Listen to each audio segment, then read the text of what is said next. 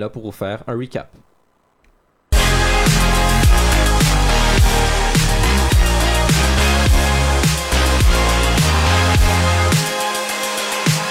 Bonjour tout le monde, bienvenue à une nouvelle édition du Recap. Cette semaine encore, on a un beau récapitulatif à vous faire des faits marquants de l'actualité de la semaine. Aujourd'hui, je suis accompagné de Julien. Salut Florian. Tim. Yo. Et Charles à la régie. Bonjour. Alors, euh, on a encore des sujets très intéressants, on vous le dit à chaque semaine, hein, ça va devenir rébarbatif, mais c'est vrai. En cette édition du 14 juillet, on va vous parler du mondial, d'économie canadienne, de politique américaine, beaucoup de politique américaine. Les amateurs vont être servis. On ouvre le bal ce soir avec Charles qui nous parle de la visite du président Donald Trump euh, en sol anglais. Oui, Florian, une visite qui n'a pas fait l'affaire de beaucoup de monde au Royaume-Uni, on va dire. On a vu des dizaines de milliers de personnes euh, manifester c'était des manifestants anti-Trump, évidemment, dans les rues de Londres pour justement protester contre les rencontres du président avec euh, la première ministre Theresa May et la reine Elisabeth II. Euh, il était possible d'entendre des manifestants crier des phrases comme Combien d'enfants as-tu mis en cage aujourd'hui en faisant référence à la polémique entourant la séparation d'enfants à la frontière entre le Mexique et les États-Unis. Mais pourquoi est-ce que ce voyage est si controversé? se demandent plusieurs auditeurs. Euh, c'est en raison des déclarations que M. Trump a dites dans une entrevue avec un tabloïd britannique qui s'appelle Le Sun. Mais juste avant d'arriver avec ces déclarations-là, on va mettre, euh, je devrais mettre les auditeurs en contexte. Euh, Theresa May a récemment publié des détails sur la manière dont elle souhaite entreprendre ses relations commerciales avec l'Union européenne après le Brexit, qui est prévu en mars 2019. Elle précise qu'elle souhaite un accord commercial sans friction avec les 27 membres de l'Union européenne, donc de prévoir une, et je cite, zone de libre-échange pour les biens. Ce soft Brexit, c'est comme ça qu'on qualifie ça euh, en termes économiques, ne faisait pas l'affaire de notre ami Donald, évidemment, comme dans pas mal de dossiers qu'on couvre ici au recap, euh, qui voulait que la première ministre fasse comme lui, en étant beaucoup plus, je dirais, rough, désolé mon anglais, pardonnez mon anglais, pardon, euh, en demandant, on va dire, dans ces plus. Euh, pardon, je vais me, répéter. Où euh, voulait, ils voulaient qu'ils soient plus rough dans leurs déclarations, dans le fond, dans leurs négociations avec l'Union européenne, ce que Trump fait très bien, on va dire, ou peut-être trop. Euh, puis on revient, justement, là. après ça, on revient avec l'entrevue avec The Sun, où est-ce que Donald Trump a déclaré que si le Royaume-Uni continuait dans ses démarches avec le soft Brexit, eh bien que l'accord commercial avec les États-Unis qui sera prévu bientôt, ne se fera probablement pas. Euh, puis après ça, il s'est rendu, malgré l'énorme controverse, euh, en déclarant que les ah, il s'est rendu justement au Royaume-Uni, malgré tout ce qu'il avait déclaré, en disant que sa relation avec euh, Theresa May était très, très, très bonne. Il, je, mets l'emphase sur le trait parce que c'est exactement ça qu'il a dit. Un classique Donald, disons, en disant quelque chose en se contradisant par la suite. Euh, il a ensuite louangé le travail de Mme May, alors qu'il faisait le contraire plus de temps avant, comme je disais.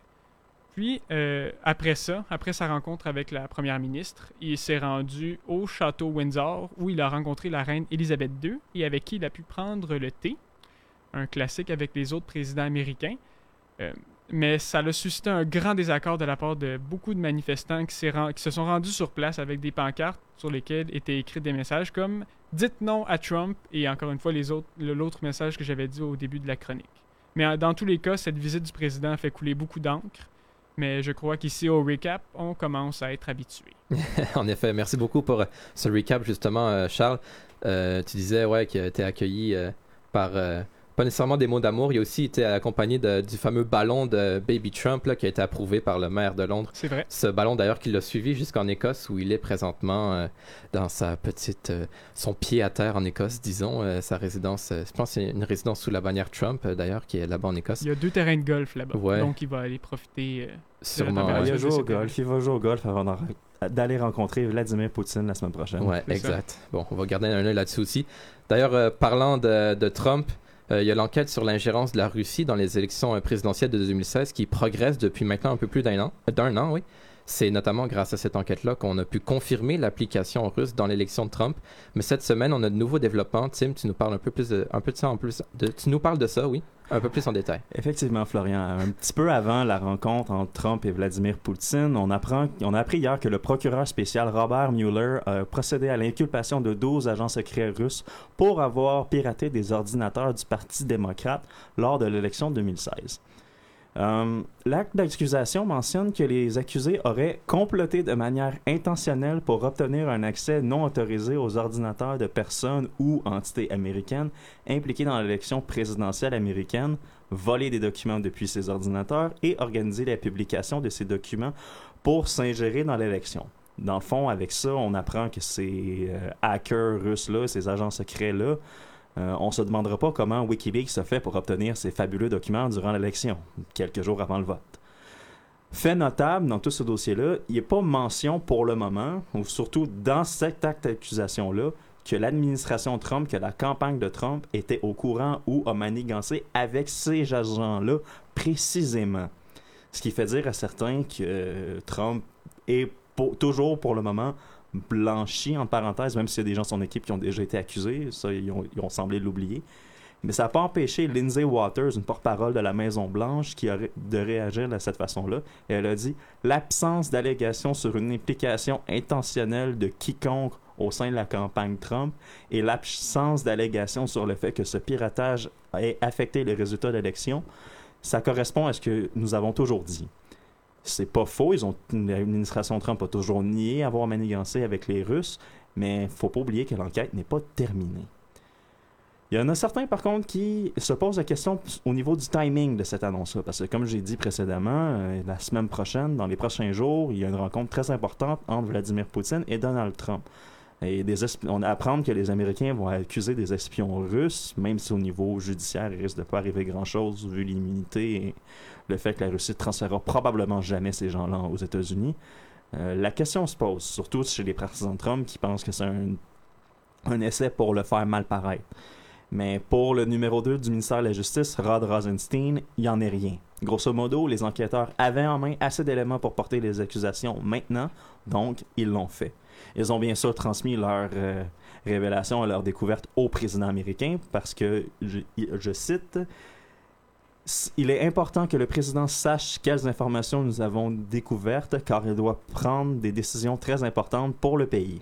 Disons simplement que selon l'opinion de plusieurs Américains, ça serait mal vu pour Donald Trump de collaborer aussi étroitement avec un pays qui a ouvertement cherché à nuire à l'application de la démocratie américaine. Oui, effectivement. D'ailleurs, j'ai écouté une entrevue de, Trump qui parlait justement de, de, ce, de cette rencontre-là qu'il va avoir avec Poutine et on lui demandait euh, Ah, mais est-ce que vous allez demander à Poutine si il s'est ingéré dans votre élection Puis là, il dit Ah, ben, je sais pas, qu'est-ce que vous voulez que je fasse que je lui demande c'est exactement ce qu'on lui demande de faire. Ben, oui. Trump étant Effectivement, tu devrais au moins lui demander, au moins être ferme avec lui, dire que minimalement ça se fait pas. Parce que c'est sûr que tu vas juste, hey, tu l'as-tu fait? Il va juste te répondre non, puis ok. C'est l'impression que les gens ont, donc on verra bien ce, ce qui va arriver. Ouais, un dossier encore en développement. Évidemment qu'on va garder un œil là-dessus pour vous. Euh, ça va probablement mener, à un interrogatoire un jour. Peut-être que Robert Mueller va arriver devant Trump va dire Est-ce que vous êtes, est-ce que la Russie s'est ingérée? Puis là, Trump va répondre Quelle drôle de question. Et ça tombe bien parce qu'on poursuit en musique avec Romeo Elvis et drôle de question.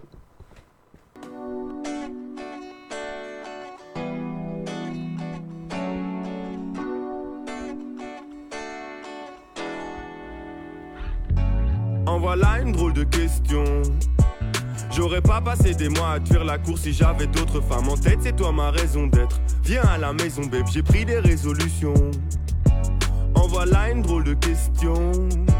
J'aurais pas passé des mois à tuer la course si j'avais d'autres femmes en tête, c'est toi ma raison d'être. Viens à la maison, babe, j'ai pris des résolutions. Je veux que tu glisses sur le sol. Je veux qu'on s'épuise sur le divan. Je veux que tu passes un liste de queen. Je veux du soleil. Je veux aller voir entre les cuisses dans le silence. Je veux que tu saches que j'ai la trique, je suis au sommet. Tu vas devoir éteindre ma. C'est ton problème. Bébé, je suis toujours un romantique. T'es la seule femme dans ma vie. Les autres c'était des faux, c'était des moches. Mais toi t'es trop belle. Tu m'as suivi à la maison. J'ai endormi tous tes soupçons dans une armoire montée par mes propres phrases. C'est toi ma raison d'être. J'en ai plus dans la tête. Au problème, sa solution. J'ai la weed, oublie la pression. Après le double, il faut pas stresser. Chérie, tu me regardes comme si un jour j'allais te blesser. Ça m'empêche d'avoir la trique qu'il faut pour qu'on puisse baiser comme des tortues. Je veux que tu glisses sur le sol.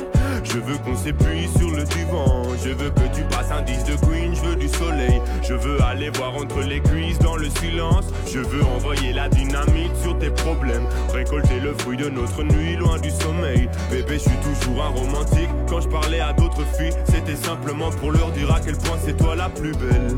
En voilà une drôle de question.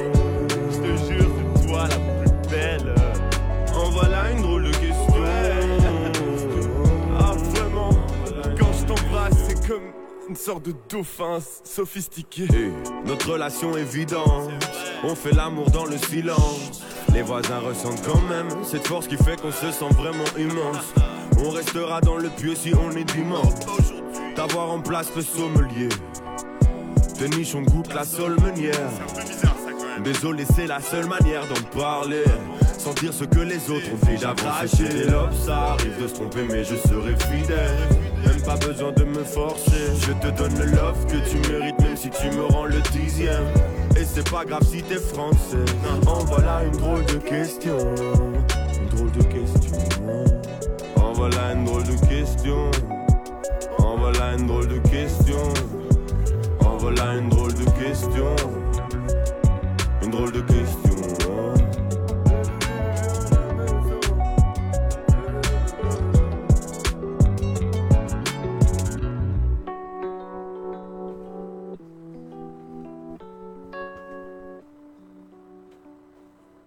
On est de retour au recap. On parle encore une fois de politique américaine. Vous avez prévenu en d'émission, on en a beaucoup pour vous cette semaine. Euh, donc, on apprenait euh, la semaine passée, en fait, que Anthony Kennedy, ancien juge de la Cour suprême des États-Unis, prenait sa retraite. Et Donald Trump n'a pas tardé à nommer son remplaçant, une nomination qui est cruciale dans la passation de loi. Tim, tu as plus de détails pour nous.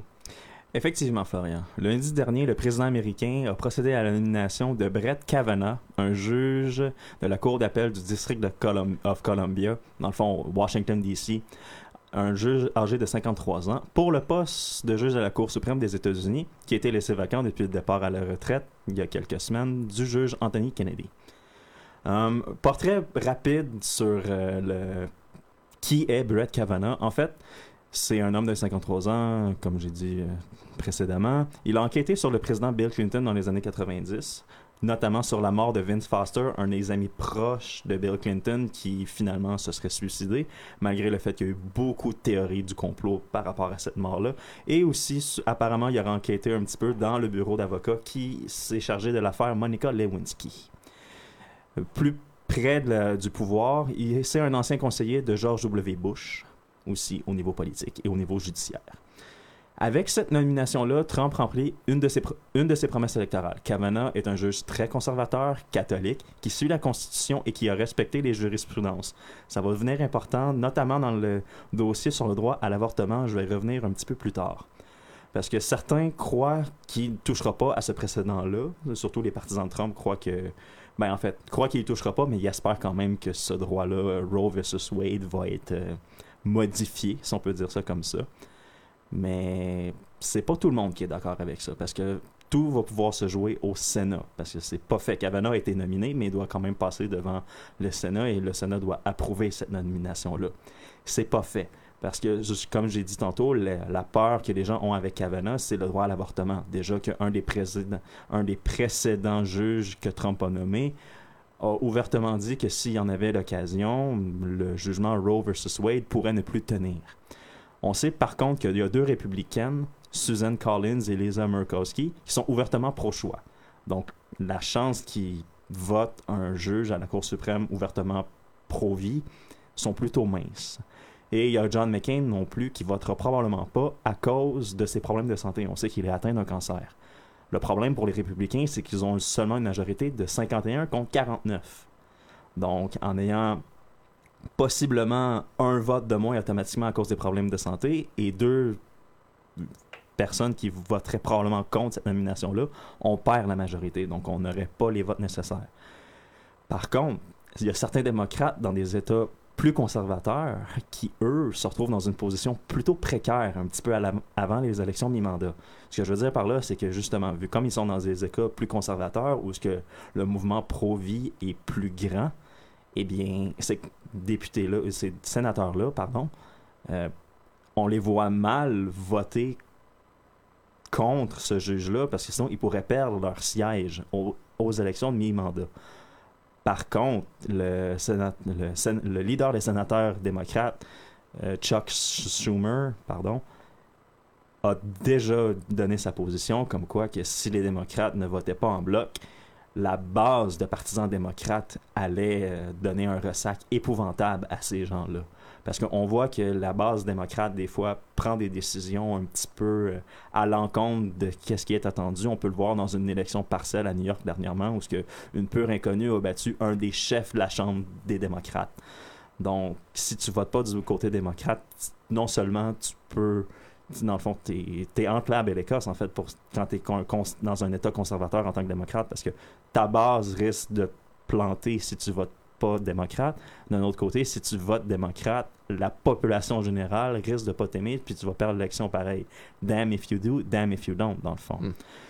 Donc, euh, comme je mentionnais, la stratégie des démocrates, eux, c'est de voter en bloc contre ce juge-là, parce que dans le fond, ils disent si nous arrivons à convaincre les Américains qu'une fois à la Cour suprême, le juge Kavanaugh mènera au retrait de l'Obamacare, ça c'est un autre de ses positions qui qui aimait pas trop l'Obamacare, et du droit des femmes à l'avortement, nous aurons une majorité au Sénat pour voter contre lui. C'est ce que Chuck Schumer a affirmé. On verra ce que ça va donner, on verra si les démocrates vont être capables de soit avoir la majorité sur le vote ou juste faire en sorte que le vote ne se tienne pas parce que c'est des stratégies des fois qui se sont vues. On pense notamment au dernier juge, à la dernière tentative de nomination du président Obama en 2016, où ce que Merrick Garland n'avait pas pu être juge à la Cour suprême parce que les républicains avaient tout simplement refusé de tenir le vote. Donc, euh, on verra qu'est-ce qui va se passer avec ça. Mais pour l'instant, on pense que la Cour suprême des États-Unis, pour les prochaines, on peut dire décennies, vu que c'est des postes à vie, va pencher d'un côté très conservateur si le président Trump a ce qu'il veut. D'accord, mais rien n'est joué pour le moment. Et dans la mesure, là, on, on est dans l'hypothèse, dans la mesure où ce, ce, ce juge-là passerait, il serait accepté, est-ce qu'il y a des craintes à avoir aux États-Unis dans le sens, est-ce qu'on, est-ce que il y aura un gros resserrement des lois, est-ce que, est-ce qu'il y a des resserrement- inquiétudes à c'est dur à dire parce qu'en fait, la plus grosse crainte, c'est surtout pour le droit à l'avortement parce qu'en fait, lui, ce qui est très très drôle, c'est que, au- comme j'ai dit tantôt, c'est un gars qui se fie au précédent. En fait, c'est sa déf- quand il est arrivé en entrevue pour être juge à la cour d'appel du District of Columbia, c'est un petit peu ça sa défense parce que quand il s'est fait poser la question. Qu'est-ce que vous trouvez que Roe versus Wade est une abomination? Il a répondu de la manière suivante. Il a dit Je vais m'en tenir au précédent établi par la Cour suprême. Il n'a pas donné son opinion. Il a juste dit qu'elle allait s'en tenir au précédent judiciaire. Le problème, c'est que je vais citer, je vais paraphraser une citation de Chuck Grassley de 2009, un ancien sénateur républicain, qui avait déjà dit que les, justi- que les juges de la Cour suprême, dans le fond, c'est leur jugement, c'est eux qui établissent les précédents. Donc, il faut avoir, dans le fond, des juges qui vont avoir euh, la restriction judiciaire, ou plutôt, dans le fond, euh, le contrôle de soi pour voter des choses qui sont bonnes pour le pays et non pas selon leurs propres valeurs personnelles. Donc, il y a tout ce jeu-là aussi qui joue présentement, puis là-dessus, au niveau des droits euh, économiques, au niveau des droits sociaux, disons, le juge Kavanaugh, c'est peut-être pas le choix préféré des gens, des partisans de la gauche, on va dire ça comme ça. D'accord, on va bien voir ce que ça a donné. Tu l'as mentionné, il a beaucoup travaillé la- avec la controverse. S'il travaille pour Trump, euh, ça va être un bon atout, je pense, de pouvoir côtoyer la controverse. Oui, ben en fait, ça c'est un autre point qui est un petit peu intéressant. Kavanaugh, dans, quand ils enquêtaient sur Bill Clinton, il disait que si jamais il arrivait à accuser Bill Clinton de quoi que ce soit, même s'il n'était pas coupable, s'il arrive à être devant la justice, Bill Clinton devrait perdre son poste. On sait qu'avec les controverses dans lesquelles Trump est, ça placerait ce juge-là dans une situation assez particulière. Ouais, en effet. Comme la plupart des gens qui euh, gravitent autour de Trump sont souvent dans des positions particulières. Parlant de positions euh, peut-être particulières, on vous fait un petit recap euh, de l'économie. Plusieurs. Non, mais je vois Charles qui me fait de l'œil, mais c'est quand même des, des nouvelles politiques, des, nouveaux, des, nouvelles, des nouveautés, dans le fond, euh, économiques qui pourraient avoir un certain impact sur, euh, sur euh, des grands enjeux économiques euh, pan-canadiens. Donc, Charles, tu nous fais un petit recap économique. Oui, un petit récap économique. On va essayer de faire ça plus souvent. C'est quand même plaisant. Euh, dans le fond, j'ai deux nouvelles pour vous aujourd'hui, quand même intéressantes. La première, ça parle de Bombardier. Euh, justement, c'est une nouvelle qui est sortie dans la presse canadienne récemment. Euh, justement, la presse canadienne a fait une demande d'accès à l'information au gouvernement fédéral, pardon, concernant le conflit commercial entre Bombardier et Boeing au sujet de la fameuse C-Series, C-Series pardon, ou euh, maintenant la A220. Euh, en fait, la recherche de ces journalistes a permis de découvrir qu'Ottawa a dépensé près de 2 millions de dollars en frais d'avocat dans le dossier. Euh, au moins, ces frais-là n'ont pas mené à rien. Comme on se souvient, euh, Boeing euh, s'est vu, disons, attribuer la défaite devant les autorités commerciales américaines en janvier dernier. Rappelons-nous aussi que je vais juste faire un petit recap, on va dire, de ce qui s'était passé. Dans le fond, le géant de l'aviation américaine avait imposé 292% de droits compensateurs, compensatoires et anti-dumping à Bombardier, qui se, pla- plaignait que les injections, des injections du gouvernement, euh, qui étaient illégales, qui, avaient permis à la compagnie de vendre 75 de ses avions de la C-Series à Delta Airlines, qui jugeait comme étant à prix trop moindre, dans le fond, comme si c'était ridicule. Ben, pour eux autres, ce l'était. Euh, ces injections comprenaient la fameuse, celle de 1,3 milliard, celle qui a fait la, grosse controverse, dans le fond, du gouvernement québécois euh, dans la C-Series. Après ça, il y a eu le 1,5 milliard de la Caisse de dépôt et placement du Québec dans Bombardier Transport. C'est ça qui a, vraiment suscité euh, la- les grosses réactions. Mais c'est ça, donc euh, 2 millions dans la 2 millions de dollars en frais d'avocat, ce qui est quand même beaucoup. Je sais pas si on devrait s'en réjouir ou non, parce qu'il a quand même gagné ou devant le tribunal. C'est très bien. Autre nouvelle qui peut être considérée comme bien ou pas bien, ben c'est une bonne nouvelle, sauf que on va dire que ça va pas changer le gros, le gros du problème. Euh, là, on va parler de Kinder Morgan, celle qui, euh, qui, qui, euh, qui a vendu le Pipeline Trans Mountain au gouvernement fédéral. Qui avait, dans le fond, la vente avait été annoncée en mai dernier pour 4,5 4,5 milliards de dollars. Tu t'en rappelles, Florian? On en Bien avait sûr, discuté. bien Ben sûr. oui. En tout cas, la compagnie, finalement, va devoir verser 325 millions de dollars de gains en capital, selon des documents déposés à la Commission des valeurs mobilières des États-Unis, pour informer, dans le fond, les actionnaires de la compagnie euh, sur cette vente-là. Puis, dans le fond, il va y avoir un vote, justement. C'est pour aider les actionnaires à voter en août prochain sur, euh, pour voir s'ils vont approuver, dans le fond, la transaction. Euh, donc, au final, le prix payé par le gouvernement Trudeau sera de 4,175 milliards de dollars, ce qui est déjà moins que 4,5. C'est très bien. C'est une bonne nouvelle, sauf que c'est une nouvelle qui va pas rassurer ceux qui sont contre justement l'achat de ça, les, ceux qui sont pour, euh, pas pour l'écologie, parce que je sais pas qui est contre l'écologie, mais ceux qui, croient qu'il y aurait d'autres solutions, d'autres énergies, de, de l'énergie renouvelable, on va dire. Donc, euh, c'est ça. Donc, euh, bonne et mauvaise nouvelle, mais on s'en réjouit pareil. On a 325 millions de dollars en impôts. à se mettre dans les poches. Wouhou! Wouhou! Mais ouais, donc le poids économique va être réduit, mais peut- peut-être pas le poids environnemental. On va regarder euh, ce que ça va donner. Pour le moment, on poursuit en musique avec All Right de Ragers et Valère.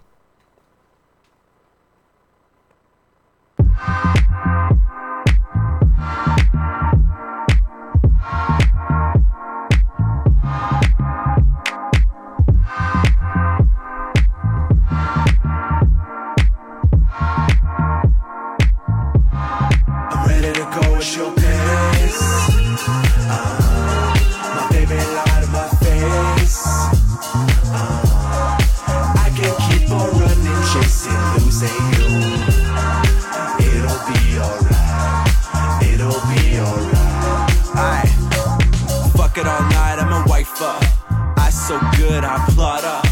Hot mess, I desire. If you're thirsty, brought you some water. Just unforgettable. Aye. Put it on a pedestal. Aye. All time was memorable. But she said, I gotta let it go. That's when she got out of hand. Exaggerated. What she's saying, you're way too faded, you're not making any sense. Losing touch, all your bullshit is way too much. I guess I'm holding on to ya. True. I guess I'm latching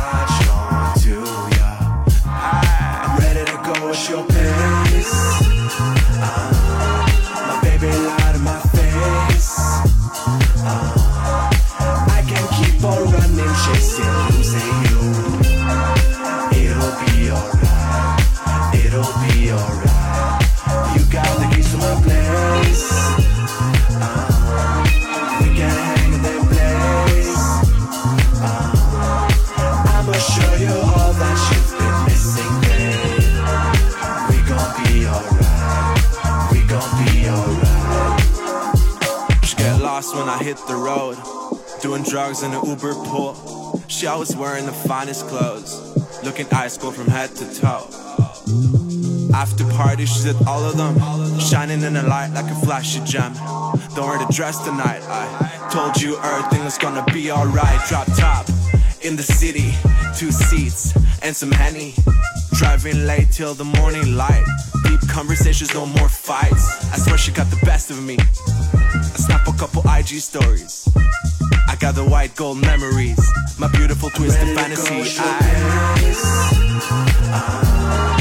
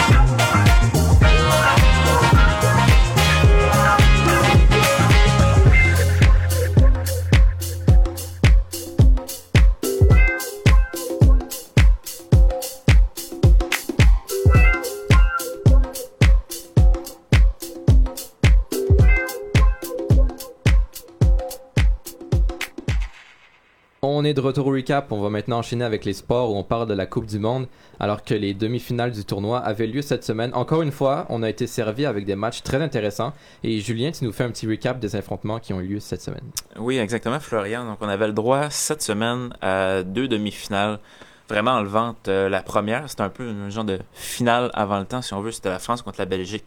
Donc, vraiment un des matchs les plus attendus. Finalement, ça s'est terminé. C'était assez serré comme match. Euh, les partisans ont été en haleine tout le long de la rencontre. Je pense vraiment qu'on a eu des bonnes chances de deux côtés. Mais c'est la France qui s'est finalement imposée contre euh, leur rivaux, la Belgique. Donc euh, 1-0 avec un but de Samuel Umtiti sur un coup de pied de coin à la 51e minute. Donc vraiment un très beau but. Et comme l'indiquait le score, comme j'ai dit, c'était assez serré. Puis euh, les deux côtés ont eu beaucoup de chances de marquer. Vraiment, on a eu des gros arrêts de part et d'autre. C'est quand même été une domination euh, de la France. Au niveau des tirs, ça a été 19 contre 9. Donc euh, vraiment, les attaquants de la France ont vraiment dominé la défense euh, des Belges. Et la possession aussi, ça a été la même chose, donc 64% pour les Bleus.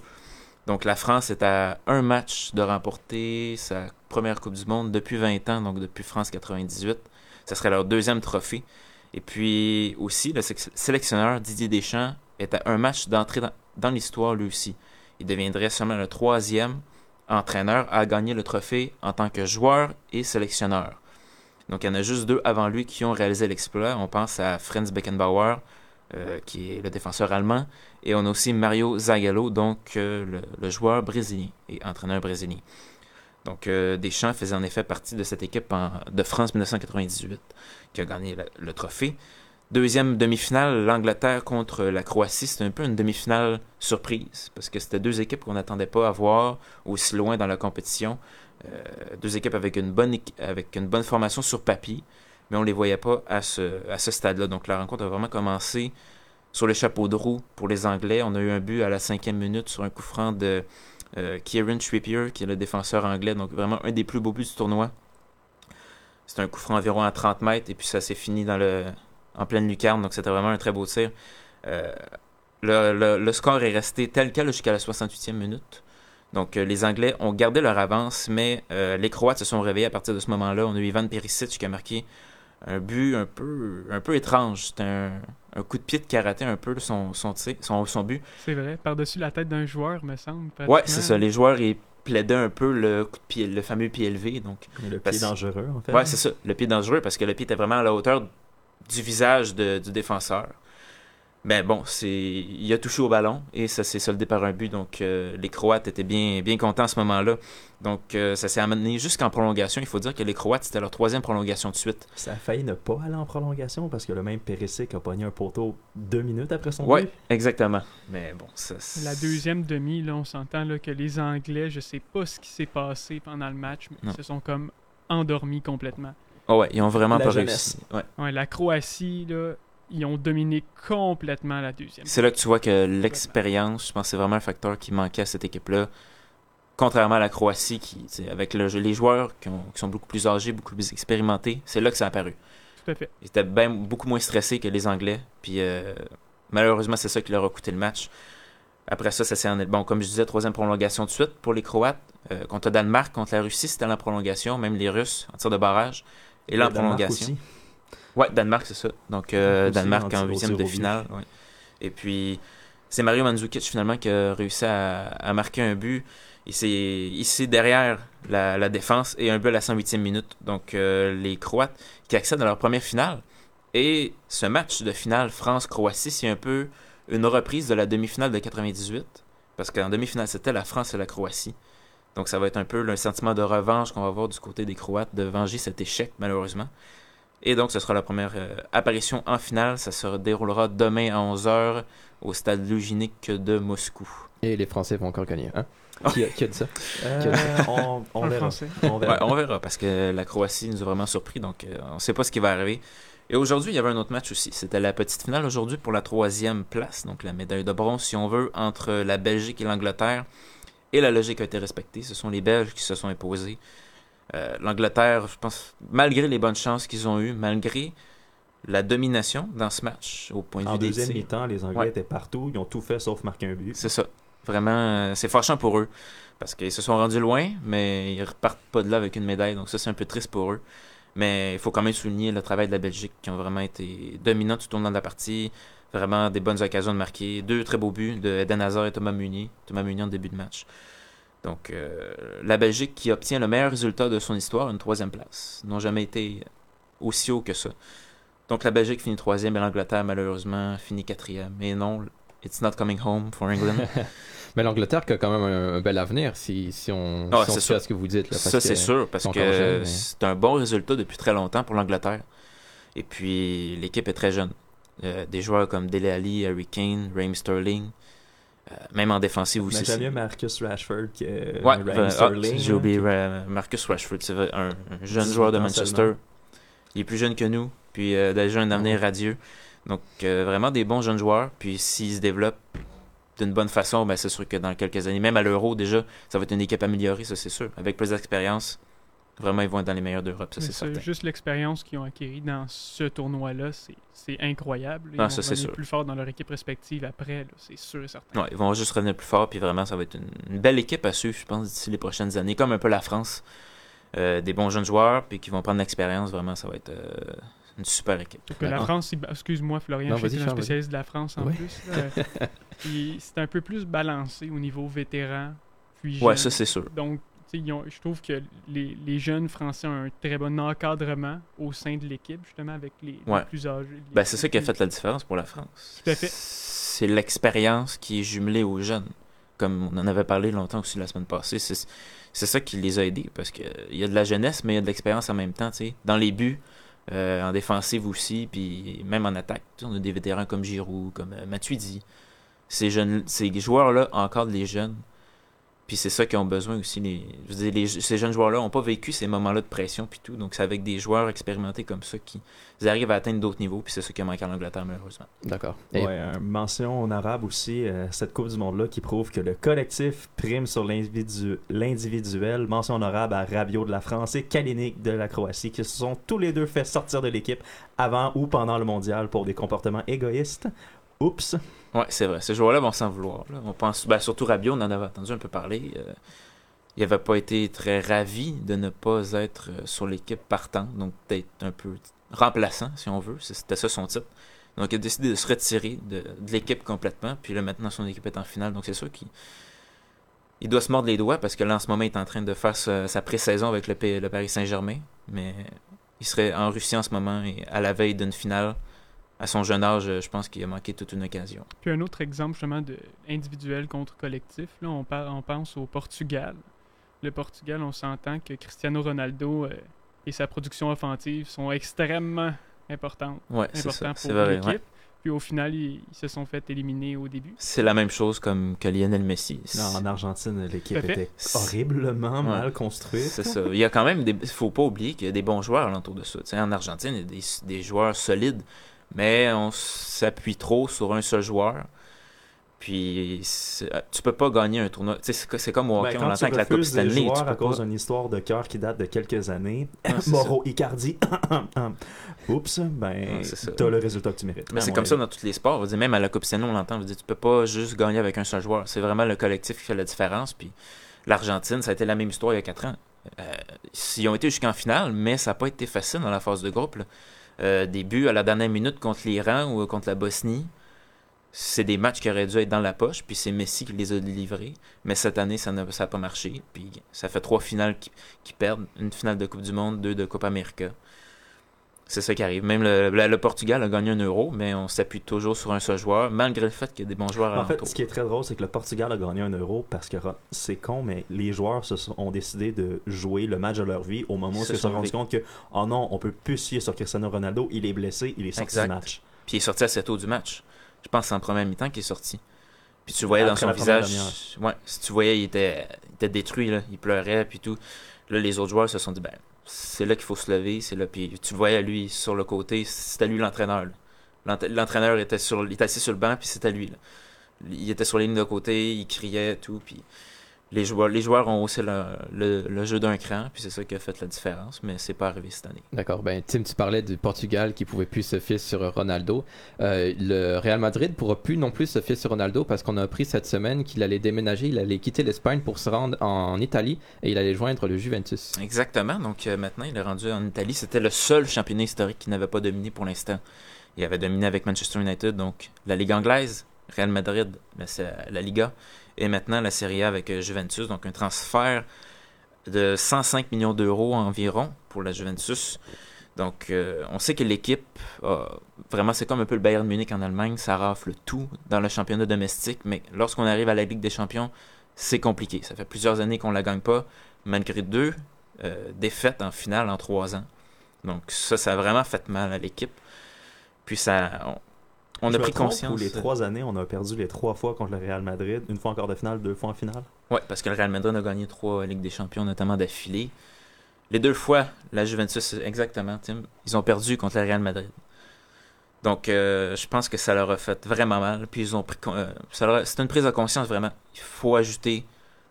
Il manque un, un morceau au casse-tête, vraiment. Puis Ronaldo, je pense qu'avec ses statistiques, c'est vraiment le morceau qui manque.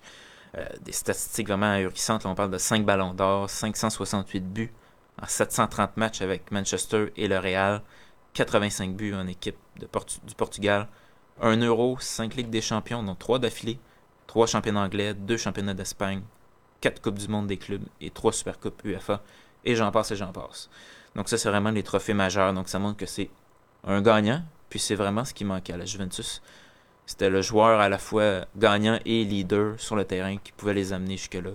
Puis je pense qu'avec ce joueur-là, ils vont pouvoir espérer gagner la Ligue des Champions. C'est sûr qu'il a 33 ans. Donc, c'est pas un joueur dans la fleur de l'âge, mais il joue encore un, un très très haut niveau malgré ses 33 ans, est en excellente forme physique, même peut-être la meilleure forme physique de sa carrière. Il y a encore plusieurs années devant lui, donc je pense qu'il va vraiment aider la Juventus. D'accord. euh, Ronaldo qui va avoir besoin de très grosses étagères dans peut-être sa future maison à Turin pour pouvoir empiler euh, tous ses trophées. Oui. Euh, on parle de grosses transactions. Il y a aussi dans la ligue, dans la NBA, on n'en a pas parlé la semaine passée, mais il y a LeBron James qui a quitté Cleveland pour se rendre à Los Angeles. C'est vrai. Une grosse transaction aussi. Encore beaucoup de sous Ah, d'impliquer de là-dedans. Quand on parle ouais, et beaucoup de talent aussi. Donc on n'en a pas parlé la semaine prochaine, mais est-ce qu'on pense que l'année prochaine, nos champions seront à Los Angeles? Ah, Ouf. non. Non Non, je pense pas. Impossible, parce qu'on parle de Ah, LeBron James a signé un contrat faramineux de plus de 150 millions avec les Lakers. À l'inverse, Golden State a rajouté un joueur étoile pour 5 millions de dollars. Je sais qu'il est blessé, euh, de Marcus Cousins. Il a une grave blessure à un pied, tendon d'Achille déchiré. Mais quand il va être remis de sa blessure, le Golden State va être une équipe qui va avoir 5 joueurs tout étoiles sur le, comme partant. Impossible. Ils vont gagner leur match. euh, C'est ça. Il va revenir, je pense, en décembre. Vers les, vers les fêtes. euh, décembre, janvier, parce que c'est une grosse blessure. Là. Un peu à la chez Weber, si on veut. Là. Une blessure de plusieurs mois.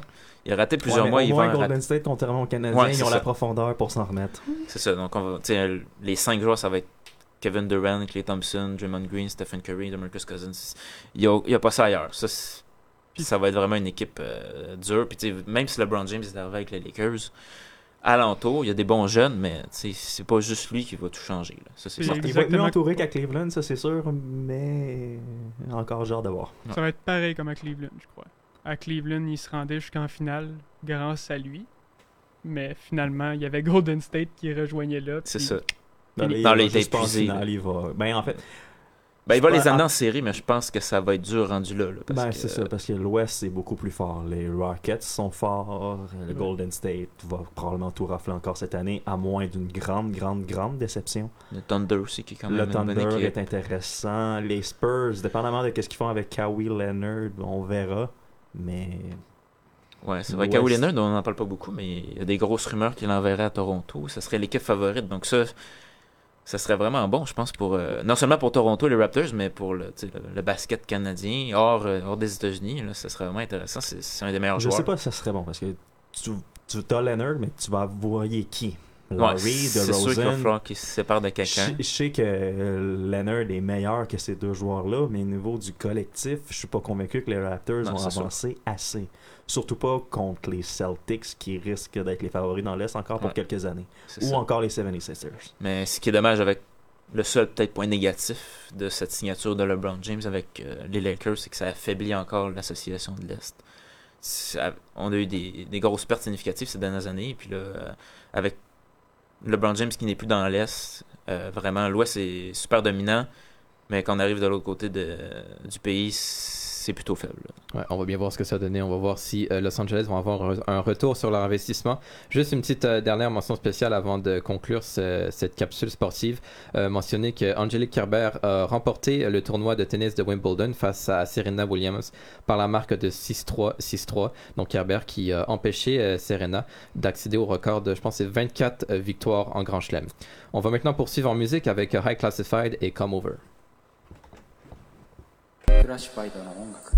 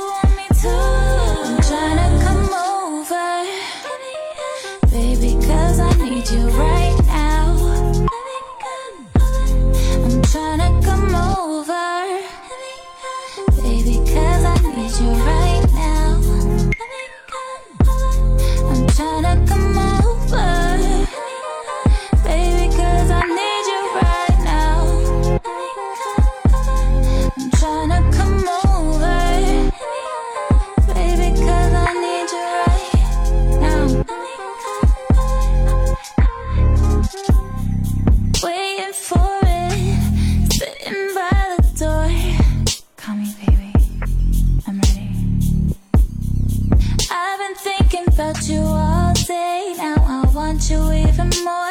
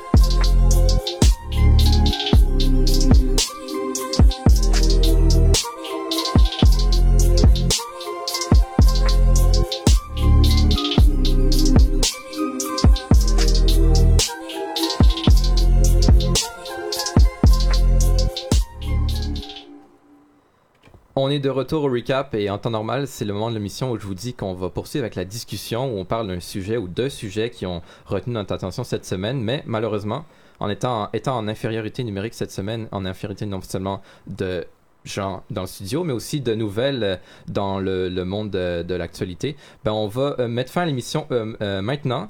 Euh, en vous souhaitant évidemment une bonne semaine à l'antenne de choc. On va garder un œil pour vous euh, sur tout ce qui va sortir euh, de l'ordinaire cette semaine. On vous amènera une, émission la semaine prochaine plus pactée, tant de gens que de nouvelles la semaine prochaine. Donc sur ce, passez une bonne semaine. Si vous avez peur de manquer quelque chose, vous en faites pas, parce que la semaine prochaine, on vous faire un autre recap, même heure, même poste.